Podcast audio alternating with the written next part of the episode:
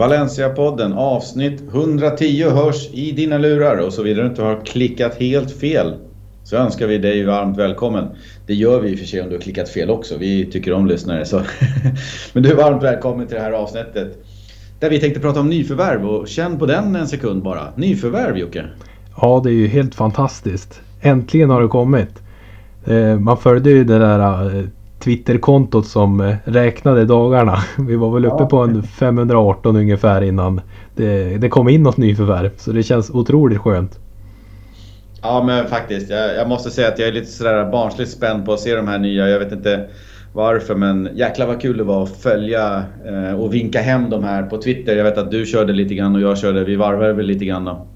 Eh, man följde de olika ryktena och till slut så ser man att det leder till de här tre och man kände så här, fan vad jag saknade det här i somras liksom. Det var många ut och man väntade på stora bomber in men det blev ingenting. Och nu kändes det som att, fan det här var länge sedan. Det var länge sedan man kände den här känslan. Så att, eh, ja, ja. Sen kan man säga att om sanningen ska fram så trodde jag ju för, för, en vecka sedan eller två att det var ju rena skämt som skulle komma in. Alltså att man skulle bli förbannad på nyförvärven. Eh, Sen Mendes leftovers och det. Men det ska sägas, jag känner inte alls så om dessa tre. Även fast inte vi har värvat eh, Zlatan, Messi och Ronaldo. Nej, det, det, har vi ju såklart inte gjort. Men jag, jag håller med dig. Känslan som vi, vi hade och, och, när vi pratade lite grann i våran interna chatt där på Whatsappen var ju att ja men kommer det någon, ja men då blir det väl någon sån där okänd portugis liksom från, från Mendes Mendes stall. Eh, men så vart inte fallet och det är man ju väldigt, väldigt glad över så att eh, ja men det ska bli kul att sätta tänderna i dessa tre herrar. Det tycker jag och jag tycker vi gör det nästan på en gång. Vi, vi, vi börjar på nyheter men vi kör det kortaste nyhetspaketet ever. Ska jag säga. Eh, för jag vill sätta tänderna i nyförvärven direkt. Så vi, vi kan nämna att Sillisen närmar sig comeback. Det är väldigt nära nu. Eh, Garay verkar hamna i portugisiska Braga. Eh, slut på nyheter. Så, det var lagomt. Eller hur? Nej, men vi kollar väl. Det var ju tre, tre pers plus Piccini ska sägas som, som kom in då. Vi, vi börjar väl med de tre då som Eh, som blev klara i måndags. Eh, söndags och måndags var det väl. Eh, Patrick Patrik Cotrone kan vi börja med. Det, är väl den namnkunnigaste av de tre nya som kommer på ett rakt lån. Det finns inga utköpsklausuler, inga optioner om att låna längre. Vad som händer efter lånet är att han, han fortsatt tillhör Wolverhampton som sedan själv väljer hur de vill göra. Om de sen vill sälja honom till till Valencia eller någon annanstans. Det är upp till dem. Så det är ett rakt lån. Eh, han har kontrakt till sommaren 2023 med Wolves eh, som köpte loss italienaren från Milan för 18 miljoner euro plus variabler ska jag säga. Så det var en hel del variabler där vad jag förstod. Eh, sommaren eh, 2019 och det är ju två och ett halvt år sedan. Men vi kan väl börja med säsongen 17-18. För tre och ett halvt år sedan då Cotrone först slog in sig i Milans A-lag. Han fick som 19-åring då Eh, debutant lika mycket speltid som Nikola Kalinic och Fabio Borini i ett Milan som slutade sexa i tabellen. Förvisso hela 31 poäng bakom Juve. Eh, så vi får ha i åtanke att det är väl det där lilla dekis-Milan som vi kanske har glömt bort lite grann nu när det går så bra med Zlatan. Men det, det var ju ett, ett, ett Milan lite i spillror som vi snackar om. Men med 10 mål i ligan och 18 totalt i alla turneringar den säsongen så var han en jättesuccé. Och Milans bästa anfallare då. Eh, och i och med att han kom hela vägen från de egna leden i Primaveran där så, så, så hade ju liksom den egna produkten och frälsaren kommit. Kände Milanistas då liksom. Eh, säsongen efter då gick det inte lika bra för Cutrone. Han fick 10 starter under november, december, januari, alltså de tre månaderna det året. Men agerade i övrigt bara inhoppare, 21 år gammal. Så kliver Wolves in i bilden eh, och eh, köper loss honom. Eh, hösten 2019, eller 1920 så blir det sporadiskt med spel under Nuno i Wolves. Två mål i Premier League mäktar han med. Eh, men på, på sparsamt med speltid i övrigt och under vinterfönstret då för ett år sedan så lånas han ut till Fiorentina på ett 18 månaders lån. Det vill säga till kommande sommar. Ingen större lycka i ett kaosande Fio trots mål i debutmatchen. Eh, I detta fönster då som vi är i, var i nu så kallar Wolves tillbaks honom. Och eh, många tror ju att det är på grund av att Wolves har ett skadeläge på forwardsfronten. Som man kallar tillbaks honom och han får, tror jag, någon match där. Eh, men han lånas ut till Valencia istället. Och detta är väl en gyllene chans för honom att visa något om, om, om jag får misstänka någonting. Ehm, uh, misslyckat sista året i Milan, ingen lycka i Wolves och ingen lycka i Fio. Kanske är det här sista chansen för honom att liksom få spela vidare i någon av de stora ligorna.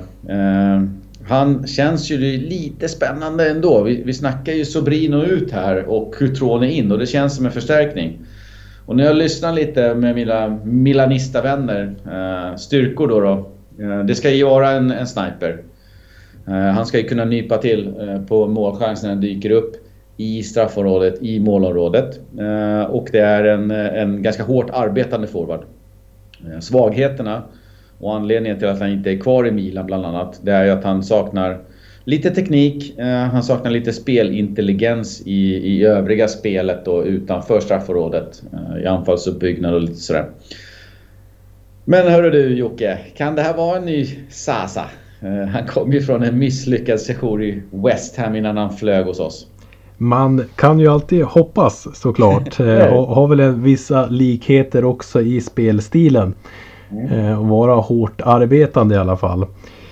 Eh, nej men absolut, det är ju den, eh, den namnkunnigaste precis som du är inne på. Eh, och jag har också kikat runt lite grann med lite Milan polare och sådär och det sved ju i deras ögon när han eh, såldes till mm. Wolves. För de eh, trodde ju väldigt eh, mycket på honom och det visade han ju också med säsongen när han debuterade och gjorde en hel del mål.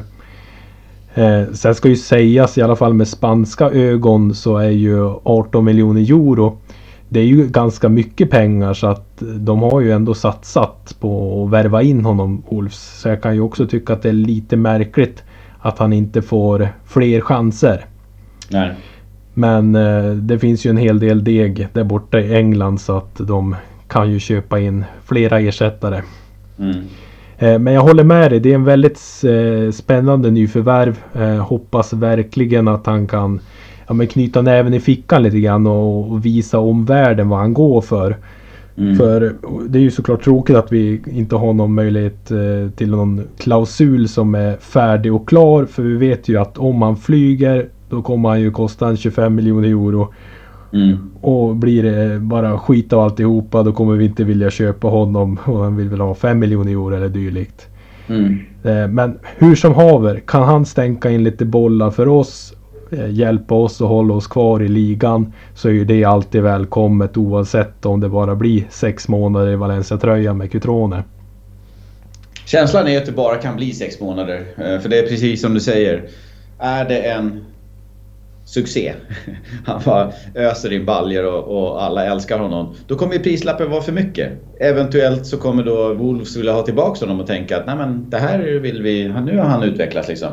Eh, och, och är det en flopp så kommer inte vi vilja ha honom. Så att, jag får verkligen hoppas att, att, eh, att han är en lyckad spelare in och, och, att man får se om man kan lösa honom på längre sikt eller någonting. Men men, men det är sex månader vi har honom och, och det, det, är nu det det blir. Uh, hur, hur, känner du kring hans ålder? Det finns ju liksom ingen ålder på en häst här utan det, det är en ung spelare. Uh, är det liksom lite sista chansen att visa upp sig för de här stora ligorna? Nej, det skulle jag väl inte säga. Jag tror ju att den som Nej. har Milan i sitt CV kan leva ganska många år på det. Mm. Eh, men 23 år gammal och har ju inte presterat nu på, ja vad blir det, två och ett halvt år. Så att det, det är på hög tid att han visar vad han går för. Och kan kanske La Liga vara rätt miljö för honom när det inte riktigt har funkat på slutet i Serie A i sista tiden där med Milan och den här utlåningen till Fio. Och i England har det gått trögt. Möjligen att La Liga kan passa honom bättre då. Det får ju framtiden utvisa. Men eh, jag tror ju inte att det, det är kört för honom om han bara gör två inhopp liksom och det blir inga mål. Så tror jag ändå att det, det går ju säkert att hitta någon Serie A-klubb eller Serie B-klubb eller dylikt som, eh, som kan vara intresserad utav honom ändå. Ja, och lite som du och jag var inne på innan här, eh, vi tyckte på inspelningsknappen, det är att det är ju en spelare som har nästan 100 framträdanden i Serie A. Förvisso en hel del inhopp, Eh, och samma sak gäller 14 framträdande i Premier League med två baljer. Eh, Eh, förvisso de flesta inhopp. Men det är ju inte en spelare som har liksom bara suttit bänk och inte liksom varit i hetluften. Det som jag tycker saknas lite på hans CV eller meritlista, det, det är ju målen. Det, det, finns ju en säsong i Milan där han flög. Men det finns inte mer. Eh, så att, eh, mm, lite fler mål hade jag önskat. Men, men, men spelat i, i de stora ligorna, det har han absolut. Och den typen av spelare trodde jag absolut inte att vi skulle kunna ta in. Såvida det inte var en 33-åring som var liksom avdankad. Nej, det är ju med tanke på sin ringa ålder, 23 år, så det är ju ingen orutinerad pjäs som vi tar Nej. in. Utan eh, han har ju erfarenheter i, i ryggen och han vet ju vad som krävs på den här nivån. Mm. Så att, eh, ja men jag hoppas verkligen att han kan komma in i laget och eh, möjligen då kompanjera ett bra anfallspar med, med Maxi Gomes där. Mm. Det som kan oroa mig lite granna det, det är väl att de kanske inte kompletterar varandra på det bästa sättet. Eh, ja. Kanske är ganska lika varandra i spelstilen. De är ju ganska välväxta herrar som inte är alltför kvicka i djupled. Nej. Så att det är väl där då man kan höja en varningens finger att de tar ut varandra lite grann. Men eh, ja, det har vi ju sett förut att det har funkat i, i både Valencia och i andra lag och ha två centertankar där framme. Och båda två möjligtvis lite stabbiga i, i spelet ja. uh, utanför uh, straffområdet. Och vi sa det här precis innan också att fan, uh, hårt arbetande, lite stabbig i spelet men en sniper. Det, det för ju tankarna liksom så här i beskrivningen lite grann till Santemina och det kan man ju hoppas att det är den typen av spelare vi har fått in. Ja, du skulle inte tacka nej till att få en nej. riktig killer i boxen. Eh, som inte ska vara så pass delaktig i spelet. Eh, det är ju frågan är om man har råd att ha två sådana på plan vecka ut och mm. vecka in med Maxi och Cutrone. Men mm. eh, vi får se hur eh, Javi Gracia väljer att använda honom. Det var väl lite snack där man såg det florera lite så här uh, testelver på, på Twitter. Och där såg de ju Cutrone som lite släpande bakom Maxi. Eh, men ja, vi, vi får se vad som händer. Ja, verkligen. Vi kikar vidare på nästa. Vi säger eh, på svenska då, välkommen Patrik Cotrone. Eh, tänderna ses nu i Francisco Reis Ferreira, kallas för Ferro då. då. Eh, det är nyförvärv nummer två. Han sitter på ett långt kontrakt med Benfica till 2024. Och utlåningen till oss ligger på 6 månader till att börja med, med en option på 12 månader till. Det vill säga säsongen ut till att börja med, men med option för även nästa säsong. Och vi pratar om en mittback i det här fallet, eh, som i yngre ålder länge sågs som en superduper talang. Eh, och sedermera också slog sig in i Benficas A-lag inför förra säsongen. Men något senare än vad man liksom trodde när han var liksom eh, supertalangen eh, som man, som man liksom trodde skulle ta alla stegen rakt av. Så det vart ett litet hack i skivan där. Varför vet jag inte. Men, men, men han tog sig ändå till, till Benficas A-lag. Han var helt ordinarie första året och det var förra säsongen då. då i ett Benfica som utmanade Porto om titeln men till slut kom tvåa. Eh, I år, inför den här säsongen som vi är inne i nu, så tog Benfica in åtta män från eh, City och Jan Fertongen från Tottenham vilket har gjort Ferro till en bänknötare under hösten. Då. Han är 23 år eh, och letar säkerligen efter en miljö att visa upp sig i och ta nästa steg i karriären. Det känns som en mittback som mycket väl kan vara med och utmana om platsen bredvid Gabriel. Ja, det är ju väldigt klokt att vi tar in en mittback med, med tanke på skadesituationerna också. Mm. Eh, och, och eh, Mangala till exempel blir ju inte yngre och han är ju skadedrabbad något fruktansvärt. Ja, Diakaby fortsätter ju flaxa med sina armar. Ni vet ju alla vad, vad jag tycker om honom. Eh, och Paulista också har ju haft en del skadebekymmer den här säsongen och Hugo Guillamon tycker jag inte riktigt har tagit de här eh, stegen som man kanske eh, såg i, kikaren för något år sedan. Så det är ju helt rätt att man tar in en mittback. Det är ju ett spännande namn. Han har ju liksom tagit sig igenom alla de här ungdomslandslagen i Portugal och har ju även varit uttagen till Portugals A-trupp, alltså deras A-landslag eh, i september om jag läste rätt i fjol mm. då. Eh, det var när PP var skadad så kom han in och, och tog en plats på bänken.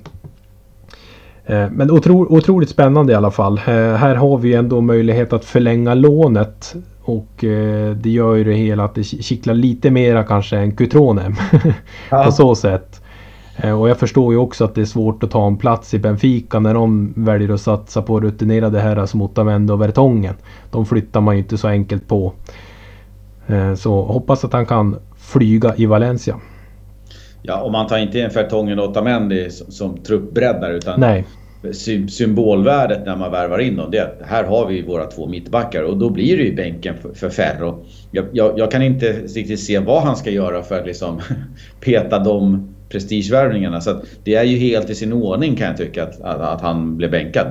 Ja absolut, det, är ju inga herrar man, man flyttar på bara sådär när man tar in dem och, och ska komponera ihop ett helt nytt mittbackspar så spelar det nog ingen roll vad Ferro gör på träningar eller i, i B-laget på match eller dylikt så kommer han att sitta kvist. Mm. Och här har vi en spelare som är 23 år just nu. Uh, 193 lång. Hyfsat lång i alla fall. Uh, mittback. Uh, så att har vi någonting på Ferro vad det gäller spelstil, vad det gäller uh, passningsfot, närkamper. Ja, han har ju tryckt in tre mål i alla fall. Så han verkar ja. ju, och, det, och alla de var på nick. Så att han verkar ju vara hyfsat vass på huvudet i alla fall. Eh, ska ju sägas att det är ju svårt att ha någon vidare koll och göra någon bra scouting-analys på hobbynivå av en sån här spelare. Det ska sägas. Så att jag tror att eh, han får visa sig här i, i Valencia-tröjan och man får följa träningarna och rapporten därifrån för att skapa sig en egen bild utav Ferro i dagsläget så får vi nog återkomma till det. Men det känns ändå som ett piggt nyförvärv som eh, jag hoppas kan eh, skapa en konkurrenssituation eh, jämfört med eh, eh Diakabi och Hugo Guillamon som jag sa, bakom Gabriel. Eh, Mangala kan vi... Alltså, i, för mig så är det liksom dövikt. Eh, han, av någon jävla anledning så har vi han i truppen. Och av någon anledning så, så, är vi så korta på personal ibland så att vi får ta in den här jäveln. Eh, snäll, trevlig, härlig kille men, men på tok för dålig för att spela i Valencia. Alltså på tok för dålig. Eh, där finns det ingenting. Men jag hoppas att Ferro kan ge sig in i liksom konkurrenssituationen med, med Hugo och Diakabi. Och, och en, en, en, bra vår så hoppas jag att han kan ta den andra platsen och spetsa till det rejält. Det är ju drömmen, men, men jag vet inte. Nej, eh, men på förhand så känns det ju som en breddvärvning. Eh, mm. Som du säger, att skapa en konkurrenssituation där bredvid Paulista. Mm. Och det är väl lite där vi får lägga förväntningarna i dagsläget på Ferro. Och sen hoppas man ju såklart att eh, han kan ta ytterligare kliv här och möjligen kanske vi kan förlänga lånet och, och sedermera köpa loss honom. Det, det är ju svårt att, att gnida spåkulan så långt fram. Men eh, vi, vi hoppas såklart att eh, det ska gå bra. Ja, och har de kvar Otamendi och Fertongen liksom inför nästa säsong och det blir deras mittbackspar, då tror jag att det, det finns absolut en lucka för att Eh, ha kvar Ferro under nästa år. Och, och gör han det bra så, så vore det, är det jättekul att ha den möjligheten. Absolut. Vi kikar raskt vidare på sista, tredje nyförvärvet. Christian Oliva, en defensiv eh, central mittfältare bördig från Uruguay. Så, så han lär ju prata, tänkte jag säga, samma språk som eh, Maxi, men, men alla pratar ju spanska. han kommer till lån, eller till oss på lån då från Cagliari i italienska Serie A. Cagliari värvade Oliva för exakt två år sedan, vinterfönstret då. då. Han blev eh, bänkad, helt bänkad den vintern, våren då, 2019 för att sen göra fyra starter och sju inhopp förra säsongen. Eh, den här säsongen har det fortsatt varit lite trögt med speltid men nu i januari så har han faktiskt fått eh, en hel del speltid, lite oväntat. Och inte minst då 90 minuter i Calgarys senaste match i helgen, alltså för fem dagar sedan. Eh, dagarna innan han skulle bli utlånad så, så, så, gör han 90 minuter. Jag har sett en hel del liksom, såna filmklipp och jag vet att Super hade en... Jag tror att det var en italiensk herre som, som pratade spanska. Eh, eh, som, som var liksom kunnig, eller om det var en sydamerikansk eh, herre eh, som, som berättade vad han kände till om, om Oliva och visade massa spelsekvenser som, som skulle illustrera då för, för Valencia Media vad det här var för, för spelare. Och, och, efter att ha sett den då 10 minuter där och hört honom prata så skulle jag beskriva honom först och främst som en hård jävel. Eh, sen skulle jag krydda lite grann med brytningssäker, hårt jobbande, eh, bra timing eh, verkar han ha just, just i brytningar och i det defensiva. Slänger vi sen på ett gult kort här i beskrivningen så så börjar vi nå oss närma oss eh, den kompletta beskrivningen av eh, Christian Oliva, eller vad säger du Jocke? Ja, vad säger jag? Ja, han eh, pratar ju såklart samma språk som Maxi. Och, mm. de övriga. Och, eh, men någonting som han har gemensamt verkligen med Maxi det är ju väl drycken då, mate. Mm. Som Så de båda förtär. mm. ja, men det, det, är ju spännande nu att vi får in någon med klausul också. Mm. Eh, vilket gör det, kryddar till det ännu mer. Och, och den här spelaren som du var inne på och kollat på klipp och sådär har ju varit lite enklare att scouta och kolla upp. Och det är väl en eh, Francis Coquelin fast på kok som man får säga så. Brytningssäker som du var inne på. Riktigt, riktigt hård. Eh, och, och, tar ju sin, sina gula kort i beskärdel. Mm. Eh, så det känns, känns väldigt spännande. Och klausulen ligger väl där någonstans 4 till 5 miljoner euro vad man har kunnat läsa sig till. Mm. Eh, och någonting annat som är lite uppmärksamt det är ju att han får ju tröja nummer 10. Just det.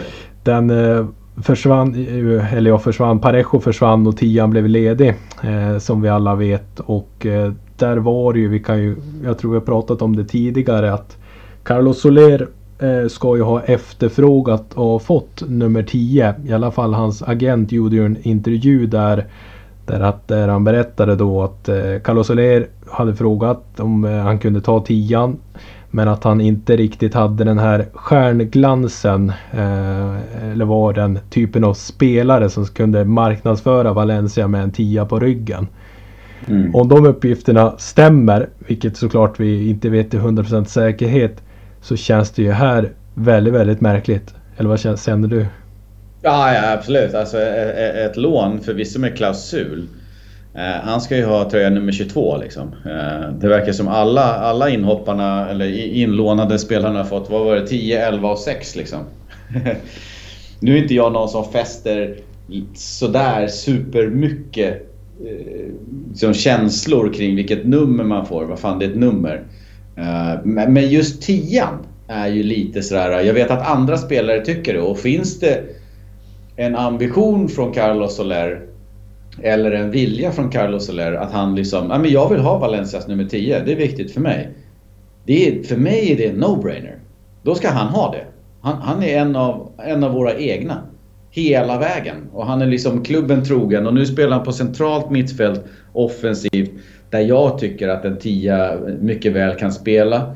Eh, om så är fallet så är, så är det hårresande att man ger den istället till en inlånad spelare. Eh, men, men, om Carlos Soler inte ville ha den och, och, den var ledig, ja men fine, då, då släpper jag den bollen. Ja, då skulle väl inte jag se något större problem med det. Även fast det är lite uppmärksammande att eh, han får just nummer 10 som, som har lite prestige i sig. Det ska ju vara stjärnan i varje lag har ju oftast nummer 10. Var det inte så i Barca också? Jag hörde på Toto Baluto där, Braithwaite. Dansken hörde sig för när Messi var på väg. Han hörde sig för. Eh, den dörren stängdes ganska snabbt. det kan ju vara lite liknande här. Oliva hörde sig för, men visst, den var ledig. Ja, nej, men den är ledig den vet du. Ta den. Varsågod. nej men eh, absolut Christian Oliva eh, kommer absolut tror jag göra nytta på, på vårat mittfält. Eh, bra att få in en eh, konkurrenssituation där med, med Rasic också. För det är väl den positionen man främst ser honom att han ska komma in på. Eh, det har inte riktigt varit samma med, med Kuba Kondrede även fast han har gjort det hyfsat bra nu på slutet. Och framförallt Esquerdo då, som inte alls har kommit upp i någon vidare nivå. Så klokt då alla tre de här förvärven att vi breddar och eh, spetsar till centrallinjen, mittback, inne mittfältare och en anfallare. Det var väl precis det vi behövde och det var de tre positionerna som vi ja, förstärkte eller breddade då som man vill. Kan man se det lite som att Gabriel är given i mittbackslåset och Ferro är med och konkurrerar om andra platsen. Soler är given i mittfältsmaskinrummet. Eh, och Oliva är med och konkurrerar om andra platsen. Maxi är given som etta striker på topp. Och Cotrone är med och utmanar om andra platsen. Ja, det var väldigt, väldigt bra sammanfattat. Det är bara att applådera. det är så jag känner också. att ja. det, det, är ju inte några stjärnvärvningar ur, ur, den aspekten att vi köper spelare för att de ska gå in rakt in i elvan. Utan vi köper en konkurrenssituation. Ja, ja men det är ju precis det vi gör och eh, jag tror det är väldigt, väldigt nyttigt att vi gör det också. Mm. För hade vi ja, men, öppnat upp plånboken riktigt rejält då och kanske köpt en spelare så tror ju inte jag att eh, den spelaren skulle göra så pass stor skillnad. Det är såklart beroende på vem det är men om vi tänker från en, en rimlig hylla Valencia för två, tre år sedan. Om vi hade värvat in en sån spelare för en 10-15 miljoner euro så tror inte jag att det hade varit så pass avgörande som att bredda tre positioner om du förstår vad jag menar. Nej, exakt. Och dessutom så tror jag att om vi hade gjort det så hade ingen av de här spelarna på den nivån de befinner sig i varit aktuella. Nej. Där vi hade värvat på några hyllor högre. Och vilket ju är ett normalt Valencia så att säga. Om alla förstår mig rätt här nu. Eh, så, så, så, så, är det, det, det, här, det är för dåliga spelare egentligen för att värva in. Men i den situationen som vi befinner oss i liksom, så, så fan, jag går igång på de här. Jag tycker det är kul, jag tycker det är spännande. Jag är, jag är jättenyfiken på att se de här. Ja, jo, hjärtat pumpade igång riktigt när man äntligen såg att det var några spelare på väg in och det var seriösa källor som skrev om det. Mm. Då, då hajade man ju till liksom. Så var man ju tvungen att, att göra den där uh, Deadline Day eh, tweetsen som vi var inne på tidigare där så fingrarna gick ju varma där. Så att det, det var väldigt, väldigt roligt och, och kul att många ville hänga med där och eldade på. Och folk dök upp på Mensis där med, med, med ansiktsmasker och det vinkade så man hörde hur det smattrade med kamerorna ja. och in i bilar med tonade glas och fan, man tänker så här. Fan, vi är back! Vi är tillbaks! Vi är, vi är tillbaks ja. ja. Skit i vem som kommer, bara det kommer någon. Nej, och, och, som jag sa i början. Jag hade ju räknat med, med, med skräp. Alltså skräp. Nå, spelare som jag inte vill ha. Sobrino, Esquerdo, Jason. Alltså den typen av, liksom, vad fan är det här spelare? Mm. Eh, och så kommer de här. Det, det, är inte högsta hyllan. Absolut inte. Men, men jag är nyfiken på dem. Jag, tycker, jag är intresserad. Jag tycker det fan, känns kul. Ja, nej men det, man lånar ju hellre in spelare på lite kort sikt som känns spännande. Mm. Än att, att, köpa de här uh, no-brainers. Så ja, är det ju. Vad, fan, vad, vad, gör de i Valencia liksom? Ja, ja. Eh, apropå ingenting. Jag såg en omröstning i Super Deporte eh, kring eh, Valencias vinterfönster. Eh, och jag antar då att det är exklusive Piccini som kommer hem. Eh, och då hade nästan 60% uttryckt att de tycker att vi har gjort ett bra fönster. Bien. Eh, cirka 25 hade då uttryckt att vi gör ett okej okay fönster. Liksom neutralt. Och bara 15% hade uttryckt att vi gör ett dåligt fönster, mall. Eh, vilken kategori tillhör du? Ja, man får ju väga in lite saker och ting. Mm. Eh, men med tanke på situationen som vi befinner oss i och eh, vilka förväntningar man hade så tillhör jag majoriteten där på 60% som tyckte att vi gjorde ett bra fönster. Mm. Som jag var inne på, jag tyckte att vi gjorde helt rätt som förstärker upp och breddar centrallinjen. Vilket är det absolut viktigaste nu att vi försöker täppa igen lite mera bakåt också. Att vi får in en mittback till, en defensiv mittfältare som kan ta gnugget. För det är på så sätt jag tror att det är våran rimliga chans att hålla oss kvar i ligan. Det är att vi verkligen knyter näven i fickan nu och gnuggar in poängen. mm. Försöka hålla nere siffrorna i matcherna och vinna med 1-0, 2-1 eller dylikt. För vi har ju blött något fruktansvärt i, i centrallinjen. Så att jag tycker vi gör ett eh, bra fönster med tanke på förutsättningarna och förväntningarna man hade på det här fönstret. Mm. Hur känner du? jag, kan- jag kan tycka att det, det, det, det är klart man glansdagar eh, för, för 15 år sedan eller 20 år sedan eller kanske två år sedan hade tyckt att det här var katastrofalt dåligt. Eh, det, det, det köper jag och det hade jag gjort också. Men dagens Valencia och med mina förhoppningar, precis som du säger, med dina förhoppningar, så är det här ett bra fönster. Jag skulle inte vilja ta orden fantastiskt fönster eller sjukt bra fönster i mitt ord. Men jag köper in på ett bra fönster. Jag är spänd på de här spelarna och jag ska, tycker det ska bli kul att se dem eh, bredda truppen Eh, och ge Gracia fler alternativ än han har haft tidigare. Eh, men det är inga, inga frälsare vad jag kan se på förhand som vi har köpt som, som kommer rädda oss in i Europa League snacket liksom uppe i topp 6, topp 7 i tabellen. Det är det inte. Men, men med de här så ser jag att Gracia har fler verktyg, betydligt många fler verktyg, eh, lägger till Pescini också, eh, än vad han hade tidigare. Och det är viktigt. Mm, ja men det är det man får väga in när man ska ranka det här fönstret tycker jag. Mm. Eh, förutsättningarna. Hur har det sett ut under säsongen? Vart befinner vi oss någonstans? Vad är målet att hålla oss kvar? Ja men Mm. då tycker jag att vi gör ett bra fönster. Även såklart för att man gärna hade fått in en, en yttermittfältare också som kunde spetsa till det där ute lite grann. Men när vi har Jonas Musa och, och Cheryshev som såklart gör, gör jobbet och kanske har varit den bästa spelaren nu de senaste matcherna så, så håller det ju liksom inte i längden. Men det är, det är ju spelare som skulle kunna gå in i, i, i vilket nedre halvan lag som helst egentligen i La Liga, i alla fall Cheryshev där. Så, Mm. Och det är ju där vi befinner oss. Så att nej men det är de tre eh, positionerna som man skulle ha prioriterat och där fick vi in gubbar kroppar som Gracia kan fördela ut på banan. Så det gör ju att man, man känner sig nöjd med fönstret ändå. Ja, det känns kul. Och om jag skulle liksom ställa dig lite på, på, på spetsen här. Nu ska du få stå upp för dina åsikter på, på ett härligt sätt. Vi alla älskar ju dina åsikter om, om ditten och datten. Men, men, men kan du ranka våra tre nyförvärv? Eh, där du liksom avslutar med den som du är mest nyfiken på. Och den du tror kommer göra störst avtryck under den här våren.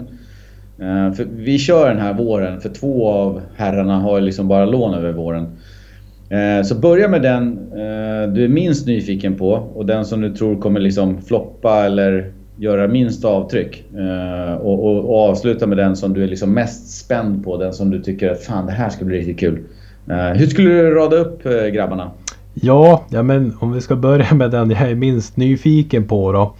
Mm. Så väger vi väl in eh, nuvarande trupp också i det hela. Nej men det måste nog ändå bli Ferro eh, Mm. som hamnar där på, på sista plats.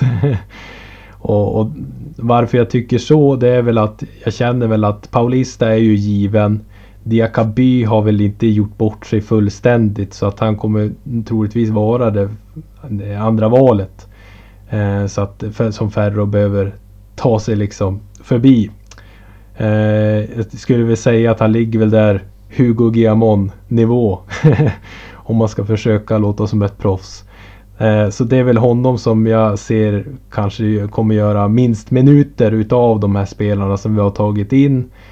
Eh, men såklart det kittlas ju lite grann med att man kanske kan ta honom över nästa säsong också. Men nu ska vi bara fokusera på den här våren.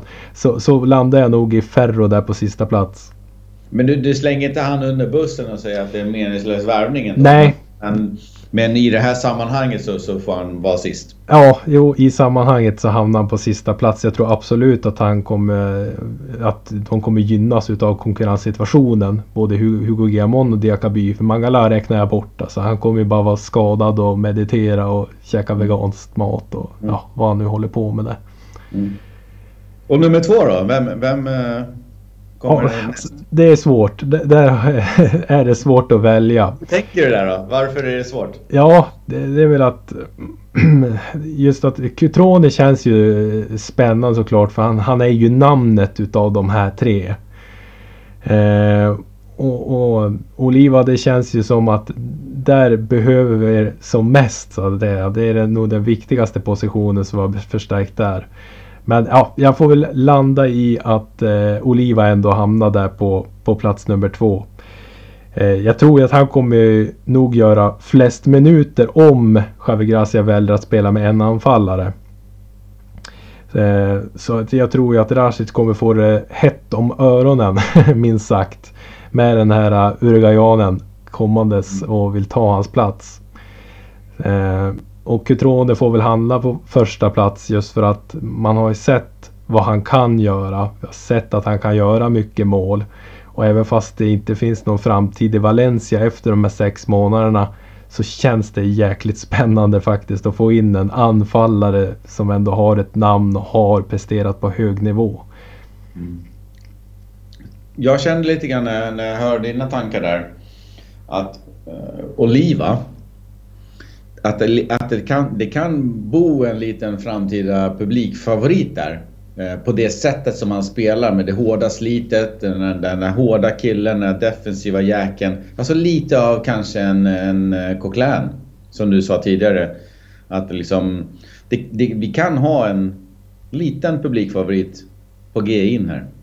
Ja men det är känslan. Eh, och det man har sett liksom när man har youtubat honom och, och kollat vad journalister har skrivit om honom. Så det är ju den där typen av spelare älskar ju jag. Mm. Som verkligen tar, tar gnugget och jobbar mycket i det tysta. Men ändå är där med avgörande brytningar. Sätter igång anfall med sina brytningar och så vidare. Som Coquelin gjorde så himla himla bra. Mm. Eh, så det är ju verkligen det man hoppas få ut av honom. Och eh, jag tror ju absolut att vi... Att det är han som eh, kommer få flest minuter av dessa tre herrar också. Mm. Nej, och jag, och jag kan ju känna så här också. Om Cutrone lyckas. Så jag menar, vad älskar man mer än en målskytt? det, det, det, finns ju ingenting man älskar mer än en, en, en, kille som sprutar in mål där framme. Och sen om han är stabbig på, på benen utanför straffområdet, det, det skiter jag i. Bara sprutar in mål. Så att, nej, eh, bra, bra lista där, bra ranking. Och, och jag håller nog med den. Däremot så om jag får välja i verkligheten vad jag verkligen skulle vilja se. Så skulle jag vilja se tvärtom. Att Ferro lyckas mest och verkligen tar en plats bredvid eh, Gabriel. Eh, så att vi får ett mittlås som känns som Garay Gabriel igen. Och sen efter det så skulle jag vilja att, att Soler får en defensiv spelare som, som eh, täcker upp bakom honom släpper loss den offen, offen, offensiva kraften som, som jag ändå tror och, och, och, tycker mig se någonstans finns i Soler.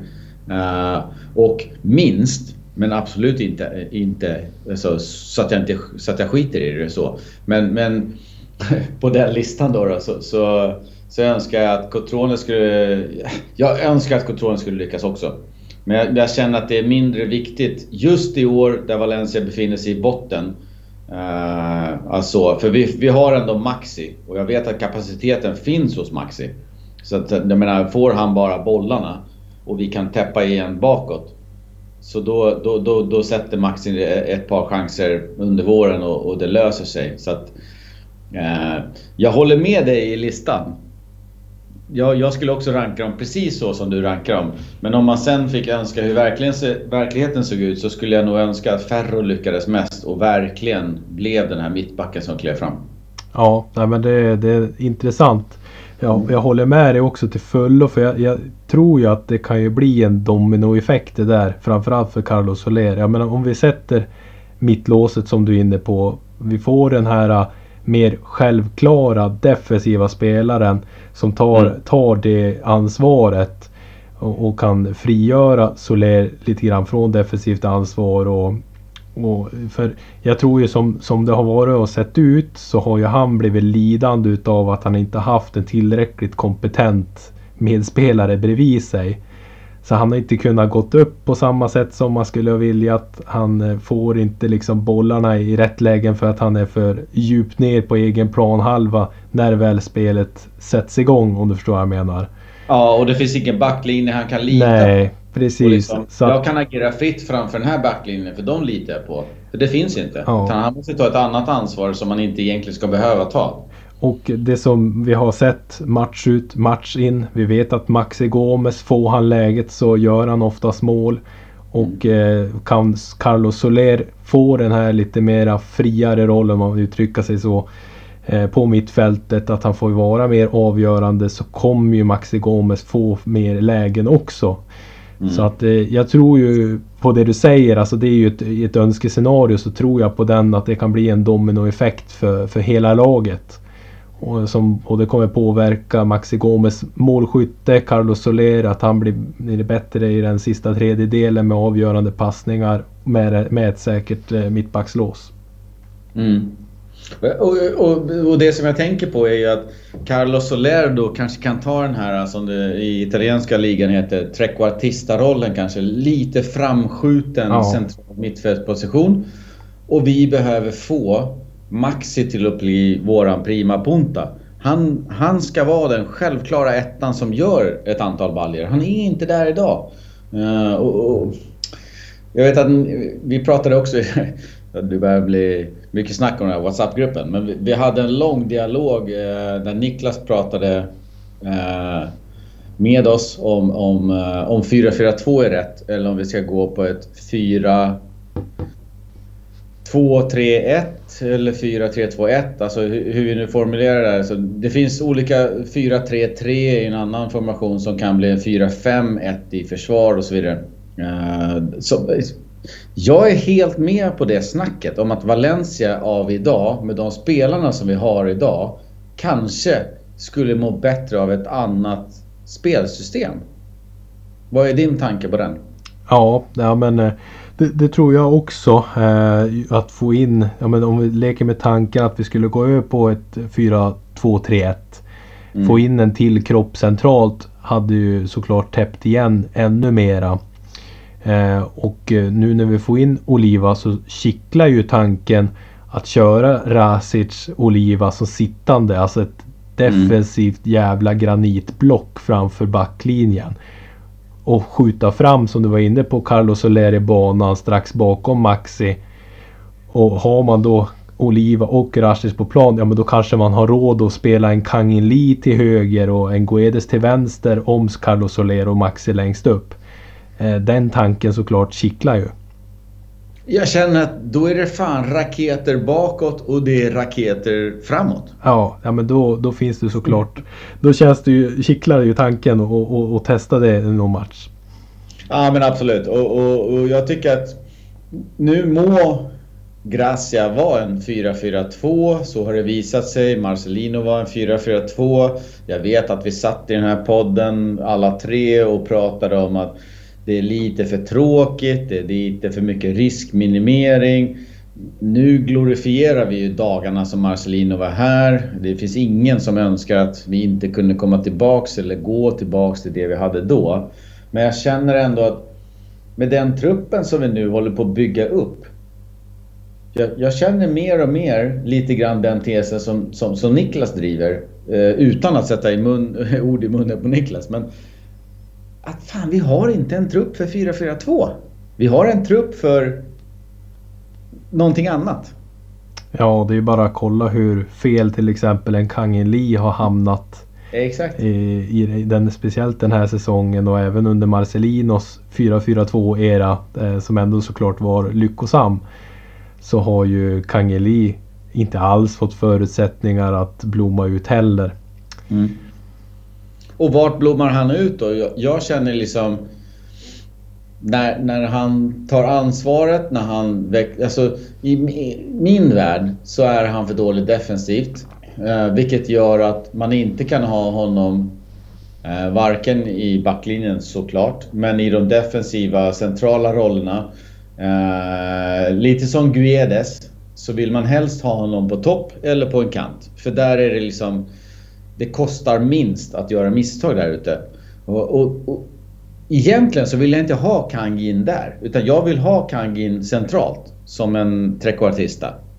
En, en fritt svävande mittfältare framför mittfältet men bakom, låt oss kalla den Totti-rollen. Eh, där skulle jag vilja ha honom i en perfekt värld. Men då behöver både han utvecklas och han behöver få chansen och så vidare. Och så vidare.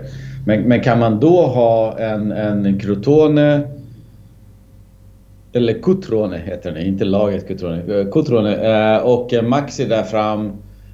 Du har en, en liksom Soler och en, en Kangin kanske på en kant, Guedes på en andra. Du har en Racic och, och en sittande Oliva. Ja, det, jag tycker det låter superlockande. Eh, bara du behåller fyrbackslinjen liksom intakt och, och blir svåra att forcera bakåt så, så min... Nu, nu hade jag en liten utläggning om det. Min favorit är ju 4-3-3. Där man i anfall spelar 4-3-3 med tre anfallare.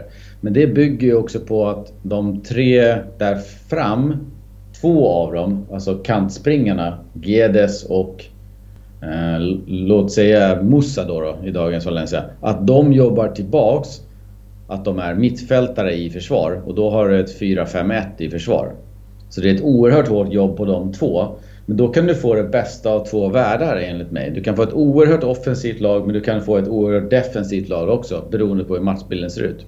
Och jag tycker att Valencia borde kunna hitta dit. Fan skickar du in CVt där till Meriton Timonen så blir du anställd på en gång. Eller hur? Ja, alla, alla dagar. Nej, det, du är inne på väldigt intressanta saker och det är ju alltid kul att leka och pussla med, med formationer. Men eh, du, du, jag tycker du är inne på helt rätt saker och med Kangin Lee som, som eh, jag också tycker har varit för dålig och framförallt i det defensiva. Men skulle man spela med en, en Rasic, Oliva och sen Carlos Soler där. Ja men då har du råd att ha honom. Mm. På plan. Och även fast han inte kanske tar gnugget defensivt då.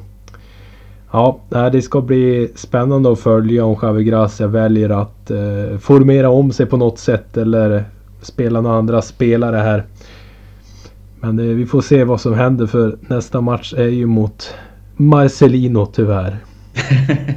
ja, men vi kan väl göra som så att vi, vi tar en liten, liten, liten jingel och sen så kikar vi på nästa match mot Athletic Club eh, som är nu på söndag.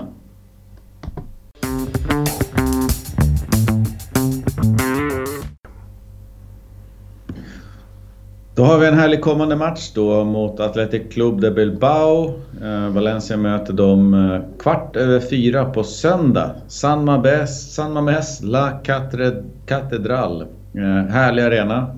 Det pågår en match just nu då som vi sitter och second screenar här. Det blir väl first screen i och med att vi spelar in en podd. Men de spelar Copa del Rey mot Betis här och det är straffläggning så att vi har ett litet halvt öga på det. Eh, den här matchen kommer ju då bli till slut den dagen när vi möter Marcelino. På något sätt så, så ville man ju alla att det skulle hända. Men samtidigt så önskar man ju honom all lycka och det ser ut att vara lite en match made in heaven där, Marcelino och Bilbao-gänget. Eh, redan höjt bucklor, redan radat upp segrar och, och Marcelino är ju bördig lite drygt 20 mil ifrån Bilbao där uppe i norra Spanien. Så att det, ja, det har ju börjat bra och det ser bra ut. Ja det gör det. Ja, han har väl sin hemvist där i Santander va? Om jag inte ja, där uppe i de områdena. missminner mig. Eh, nej men det, det, är klart att det, det gör ju lite ont i hjärtat att se honom på, på andra sidan så att säga. Mm. Eh, och de har ju verkligen flugit. Det ska sägas att han har ju fått ordning på det där eh, Atletic Club. Eh, sen Garetano fick eh, kicken därifrån. Så all eloge till Marcelino och hans crew som ser ut att bara göra det igen fast med Atletic Club då. Eh, men det känns ju skönt att de har eh, 120 minuter i benen i alla fall. Eh, jämfört med Valencia så kommer pigga och fräscha till den här matchen. Ja, så här sent en torsdagkväll också nere i södra Spanien. Ja, det är ju en eh, liten flygresa att räkna in där också som kanske sätter sig lite på det mer mentala planet för spelarna. Så det går ju att hoppas på att eh, det ger Valencia någon form av fördel i alla fall. Ja, och lite vemod ändå. Fan, man minns tillbaks de här fina dagarna ja. på något sätt med Marcelino. Jag vet att vi satt och gnällde här och ska Marcelino bort? Ja, svaret på den frågan blev ja. Han är inte rätt man att ta nästa steg. Uh, det vi inte visste då var att vi tog tre steg bakåt istället. Uh, så, att, så att nu längtar man ju tillbaks till det man hade. ja. så att, uh, det är jobbigt att se Marcelino. Eh, alltså man blir glad. Jag blir glad att se Marcelino liksom lyckas i Bilbao. Men det, man... Fan, vi hade... Vi hade Marcelino. Och vi hade det så bra.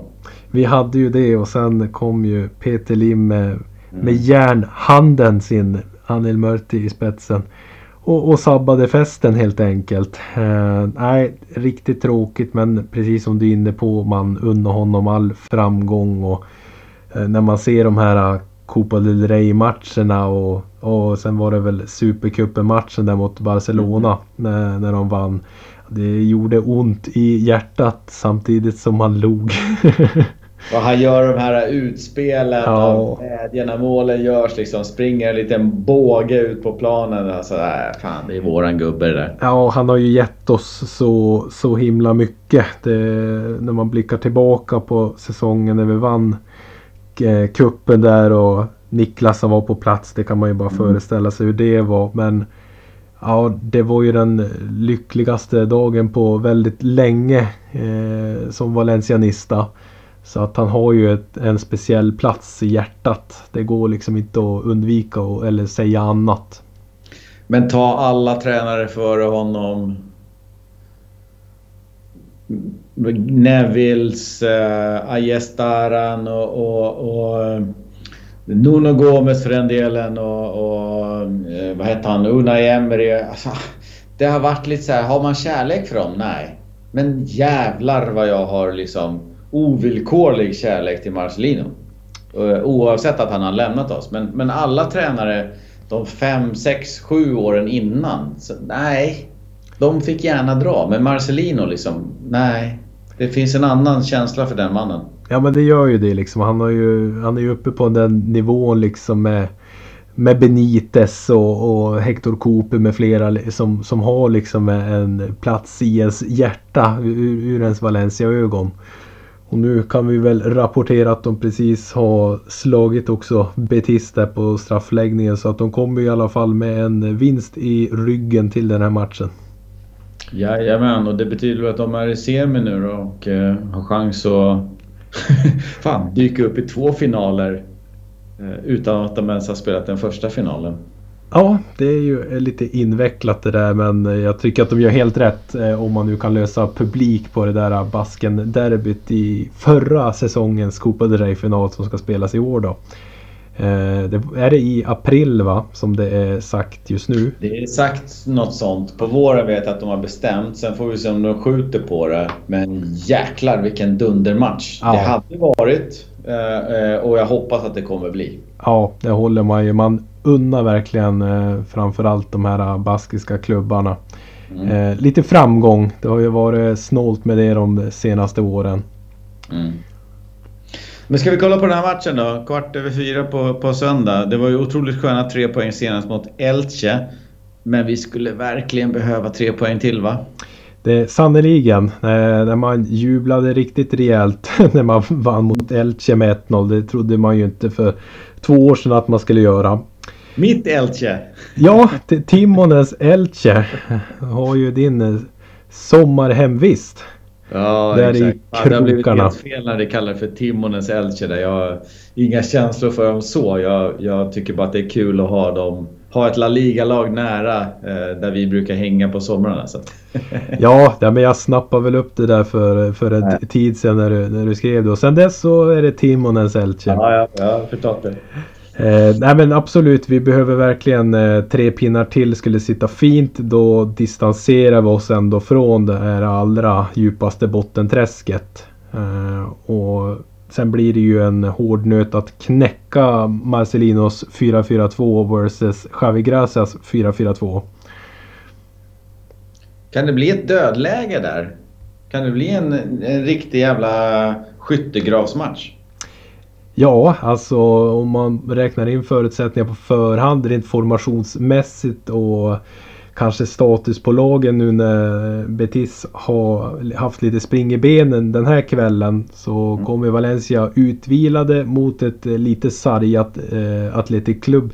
Eh, då tror jag väl kanske att vi spelar på liknande villkor. Så att eh, det kan nog bli eh, ett sådant dödläge men eh, vi får se vem som har essen i rockärmen och kan eh, bryta mönster eller våga bryta mönster i den här matchen. Men jag ser ju ändå Atletic Club på, på hemmaplan. Eh, det är klart att de ändå är snäppet till favoriter. Så som det har sett ut också på slutet så, så jag håller med dig. Vi har ju Diakabi, Mangala, Cheryshev och Gamero som inte har tränat med laget och kommer saknas då i helgens match. Och i brist på mittbackar då, då vi har endast Gabriel och Hugo Guillamon tillgängliga så har Mestajans 18-årige mittback eh, Faco Gonzales eh, tränat med laget i veckan. Eh, så vi får se. Det eh, finns historiskt att han är med i truppen i alla fall. Nu har vi även då Ferro på plats. Eh, så det borde lösa sig med mittbackar men... Eh, ja, vad har vi på Faco Gonzales?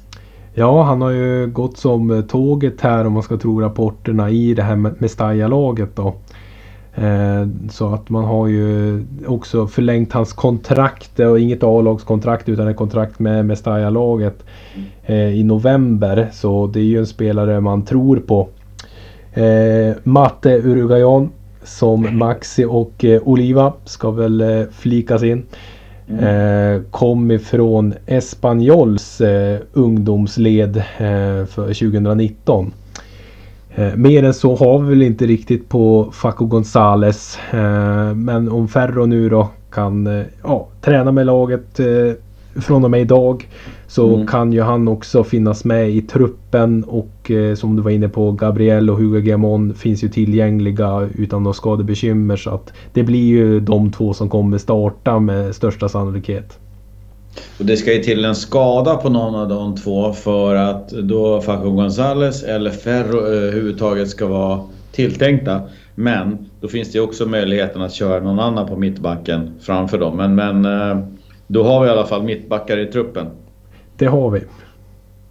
Sen har jag en liten eh, fråga till dig. Piccini kommer ju tillbaks.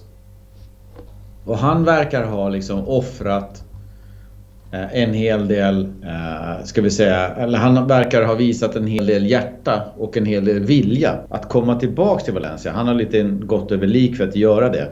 Och här är han. Från Atalanta, succé-Atalanta, lite kaos-Atalanta med Papo, hette han Papo Gomez? Precis. Som, som lämnade och Gasperini och det lite tjafs och så vidare. Men, men där har han ju inte lirat. Det är väl Hatteborg som, som, som vi ville ha för något år sedan. och fortfarande kanske vill ha som har lirat där. Eh, men därifrån kom han tillbaks. Och så kan man ju undra vad, vad fan... Vad är det för usel fysisk status han kom i? Det har ju liksom gått ett par veckor nu och han är inte ens aktuell för truppen.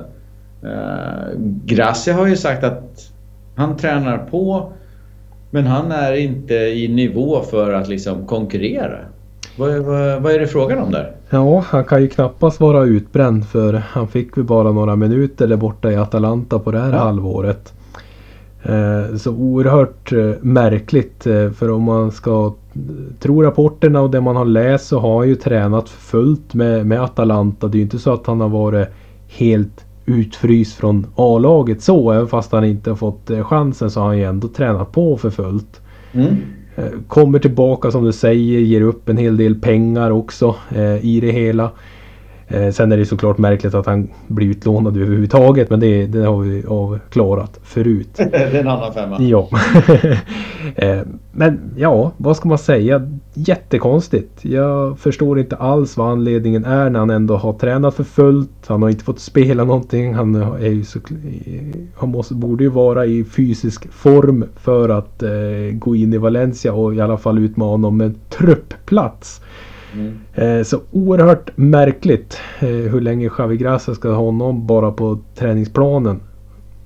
Kan det vara en fingervisning av liksom hur, hur Gracia ser på nya spelare in? Att du måste övertyga på träning och du måste visa någonting för att ens ta en truppplats. För jag håller de som fanns här innan du kom hit. Liksom, jag vill inte underminera dem på något sätt. Jag vet inte. I Piccini-fallet så får jag en känsla av att han har en ganska dålig fysisk form och att det liksom på riktigt behövs så. Medan jag tror att de här tre nya kommer snabbare komma in än Piccini. Men det ja. känns märkligt. Ja, ja, men jag tycker det känns konstigt. Sen visst, det kan vara något sånt också. Någon hierarkisk grej att ja, men du måste bevisa det först innan du blir uttagen i truppen ens. Mm. Jag tycker inte dagens Valencia har råd att ha en spelare Nej. som Pecini utanför truppen. Ja men kom igen, det är ju, det är ju inte Daniel Alves i sina bästa dagar liksom som han ska konkurrera ut på högerbacken utan det är ju en eh, en trött eh, innermittfältare eh, och Terry Correira. Det är liksom de han konkurrerar med på, på högerbacken. Så att han inte ens ska vara aktuell för truppen. Ja, det gör ju så att man verkligen höjer på ögonbrynen och undrar vad som försiggår. Det är lite märkligt. Jag menar att, att ta med Piccini i truppen lösgör ju en vass på, på centralt mittfält och högerback. Eh, så att ja, det, det är lite märkligt där då. Men vi går väl vidare till eh, den stora frågan inför den Bilbao-matchen då. Eh, hur ställer vi upp? Får någon av våra nykomlingar någon speltid? Ja, Javi Gracia har ju bakom stängda dörrar tränat med, med samma elva som vann mot Elche. Mm. Så det kan ju faktiskt bli så att han för första gången på 21 omgångar ställer upp med samma elva två matcher i rad. Ja, det vore ju otroligt. Ja, eh, så att eh, det mesta tyder väl på att vi får se samma elva eh, som vann mot Elche. men det är klart att jag hoppas ju att man får se någon utav nyförvärven komma in och göra några minuter. Det är man ju spänd på. Ja. Jag tror att mittbacksparet rör man inte på. Eh, jag tror Racic eh, Soler kommer ju starta. Och jag har ju svårt att se att Cotrone kliver rakt in men jag, jag hoppas också, speciellt i och med att eh, de inte riktigt har tränat med laget så, så länge och sådär. Så att... Eh, eh, kanske att han slänger in någon. Men, ja. eh, jag tror att det blir samma elva. Jag hoppas att det blir samma elva. Det vore kul att få lite kontinuitet och ge dem som liksom tog tre poäng mot Elche, Eh, vilket vi i normalt fall ska göra varje dag i veckan. Men nu, nu var det tuffa situationer och vi tog den... Att de får en ny chans. Ja det tycker jag. Men jag kan ändå... Om man gnider spåkulan kan man väl ändå se att eh, jag menar, en Manu till exempel kan bli utbytt mot en Cutrone. Eh, det är ju inte helt otänkbart. Så någon borde vi väl få se i alla fall. Ja, men mittbackarna är alltid svåra att byta ut. Eh, centralt mittfält, ja det skulle vara Racic. Eh, känner sig trött och man känner att nej, men vi, vi tar in Oliva. Kanske i ledning eller kanske lika läge. Eh, och som du säger, Manu Vallejo Ge Cotrone fem minuter. Ja, men absolut. Det, det, kan man absolut tänka sig. Det känns rimligt. Så jag håller en tumme för att vi får se de här nyförvärven som vi har snackat oss så varma om eh, ikväll. Eh, redan på söndag. Men, men eh, jag, jag, kan inte garantera det. Nej, det kan vi såklart inte göra med så kort tid som de har befunnit sig och tränat med laget. Så eh, skulle, det skulle inte liksom vara något häpnadsväckande om, om de får sitta bänk eh, he, hela matchen ut. Det är ju ingenting Samtidigt konstigt. så ska, ska, du göra ett byte på anfallet så har du inte någon jävla Sobrino att slänga in längre utan då är det ju Cotrone. Du menar Torres? Ja, Torres. Precis. Kan vi flika in den också att eh, Sobrino gick ut med en intervju där i Marca Mm. Eh, efter sina, sin första träning. Eh, och där lyfte han ju då Alvaro Cervera, tränaren i Cadiz, som den spanska Mourinho. Så nu mm. sitter ju Cadiz där på både Fer Fernando Torres och den här spanska Mourinho. Så vi får se ja. vad de har på gång där nere på sydkusten. Ja, det är inte illa det. Tyvärr så ligger de ju precis före oss i tabellen så att ska inte kackla allt för mycket. Nej men det känns ändå inte så att vi har förstärkt eh, någon konkurrent ändå när vi skeppar iväg Sobrino. Så det känns ju bra i alla fall. Nej, verkligen inte. Eh, bra byte. Jag tar varje dag Sobrino ut, Cotrone in. Absolut. Men då så. Då känner jag att vi har surrat eh, alldeles tillräckligt. Jag kikar precis på en segerintervju med Marcelino utan ljud. Kul att se honom vidare i koppan. Eh, riktigt kul att se tre nyförvärv in som jag är spänd på att se. Eh, det ska bli kul att se vad de kan uträtta och, och jag är riktigt glad att eh, Gracia har fått lite konkurrenssituation på mång, eller alla centrala delar av, av, av eh, startelvan. Då. Ja men verkligen och förbannat kul att få spela in och komma med ett avsnitt också. Det var mm. ju på tok för länge sedan. Men eh, ibland så kommer ju livet emellan för, för oss också att det inte riktigt stämmer överens varje gång vi ska sätta oss och spela in. Så otroligt roligt också att få fått det gjort. Exakt. Och, och känner ni att det är lite motigt med Valencia nu och det är fan det går lite emot resultatmässigt och det är inte så kul att följa när de går dåligt. Häng med oss istället. Vad fan, det är med och motvind här. Vi kör oavsett om det går bra eller dåligt. Uh, och, jag är helt säker på att vi kommer komma ut med ett nytt avsnitt nästa vecka. Uh, jag är på i alla fall, så vi eldar på hela våren. Absolut, nu kör vi. Nu kör vi. Hasta luego gott folk. Hasta luego.